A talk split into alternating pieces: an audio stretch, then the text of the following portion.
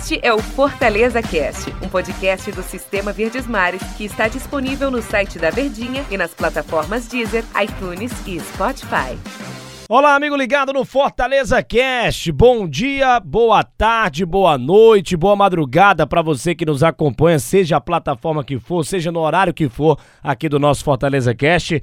Eu tô aqui ao lado do, do, nosso grande Luiz Eduardo, eu, Denis Medeiros. É um prazer conversar com você, torcedor do Fortaleza, pra gente falar sobre o Lion, tricolor de aço, que tem jogo muito importante contra o Grêmio na quarta-feira, oito e meia da noite, na Arena Castelão.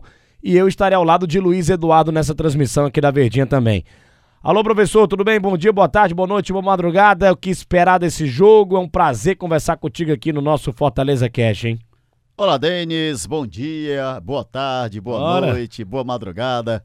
A você que está acompanhando o Fortaleza Cast, chegou o jogo da, do fim da oscilação. A gente está determinando esse jogo como jogo do fim da oscilação. Fortaleza precisará aproveitar esse mau momento do Grêmio e vencer. Vencer e convencer para acabar de vez com essa interrogação. Por que, que não vence mais um Castelão? Por que, que o ataque não vem fazendo seus gols? Por que, que o time não vem tendo aí um, um mesmo nível de uma partida para outra, faz um bom jogo numa partida que foi contra o Fluminense, aí contra o Flamengo joga da forma como jogou. Antes o Fluminense fez uma péssima partida contra o Atlético Goianiense. Então, para acabar de vez com essa oscilação, uma vitória contra o Grêmio seria fundamental para que o Fortaleza chegasse a 42 pontos e já superasse a marca dele do ano passado, que foi 41 pontos, 16 colocação.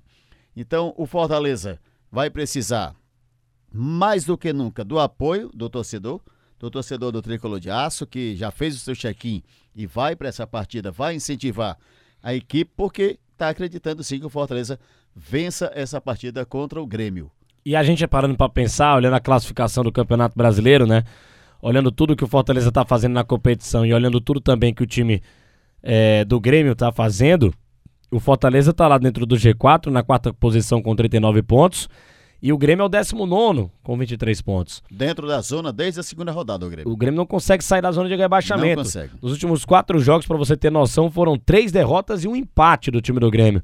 E o Fortaleza, nos últimos cinco jogos, derrota, vitória, derrota, vitória, derrota. O que mostra que existe uma oscilação no time do Fortaleza e existe uma, uma, uma, uma fase muito ruim do time do Grêmio. Mas parando para pensar, analisando os números, a classificação do Campeonato Brasileiro, é um jogo, já que a gente fala tanto que o Campeonato Brasileiro é um campeonato de oportunidades, né?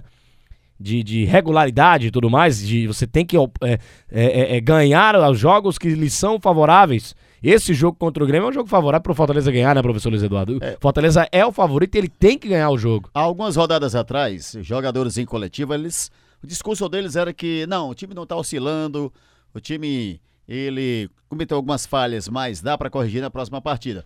Só que essa semana, Felipe Alves falou em oscilação, o Wellington Paulista falou em oscilação, ou seja, os próprios jogadores já deixando claro que existe sim essa oscilação, mas o Wellington Paulista falou que para esse jogo contra o Grêmio, Fortaleza tem uma boa oportunidade sim para acabar de vez com essa desconfiança. Porque a oscilação é a desconfiança. Por que, que joga bem numa partida não joga bem na outra? Não é isso? Então, essa desconfiança do time do Fortaleza, o torcedor precisa entender que uma hora vai acabar e o Fortaleza vai continuar vencendo. Tem um detalhe também, o, o Denis, a gente atribui, é esse início de turno, cara. Esse início de turno. O Fortaleza jogou seis partidas e perdeu o mesmo número de partidas que ele perdeu no turno inteiro. No primeiro turno ele só perdeu quatro partidas. E em seis partidas do segundo turno, Fortaleza perdeu quatro. Quatro já, e só venceu duas. Então, existe essa oscilação, é algo que vem acontecendo, mas os jogadores pregam muito aquela ideia de que o time está trabalhando, está buscando as oportunidades e aí ele tem mais uma oportunidade para acabar de vez com essa desconfiança que é essa vitória em cima do Grêmio. É, é, e, a gente fala do setor ofensivo, né, professor? O Wellington Paulista até deu entrevista hoje, é, conversando com a imprensa sobre essa fase do Fortaleza dentro do Campeonato Brasileiro na fase dos atacantes. Já há 10 jogos no Brasileirão, os atacantes do Fortaleza não marcam. Ele, David, Robson, Ângelo Henriquez, Edinho, todo mundo ali, Romarinho, enfim. Igor no, Torres. Igor Torres, no Campeonato Brasileiro não estão marcando há 10 jogos. Existe algum problema no ataque do Fortaleza ou é apenas uma coincidência, já que no meio disso tudo nós tivemos Copa do Brasil com os atacantes marcando diante do time do São Paulo? O discurso é que o Voivoda vem escalando o que ele tem de melhor. Só que tem um detalhe: nas últimas partidas, eu até pesquisando, é, encontrei que nos últimos cinco jogos foram cinco duplas de ataques diferentes. Ah, ele está buscando a dupla ideal? Não. Ele disse que quer versatilidade no ataque, independente do jogador que vá atuar. Ele quer um jogador que mostre intensidade do começo até o final. Aproveitando que contra o Flamengo ele colocou um Wellington Paulista mais centralizado, mas colocou o Edinho mais atrás, recuado ao lado do Lucas Lima. Para quê? Para ter essa versatilidade no ataque. Deu certo? Não deu.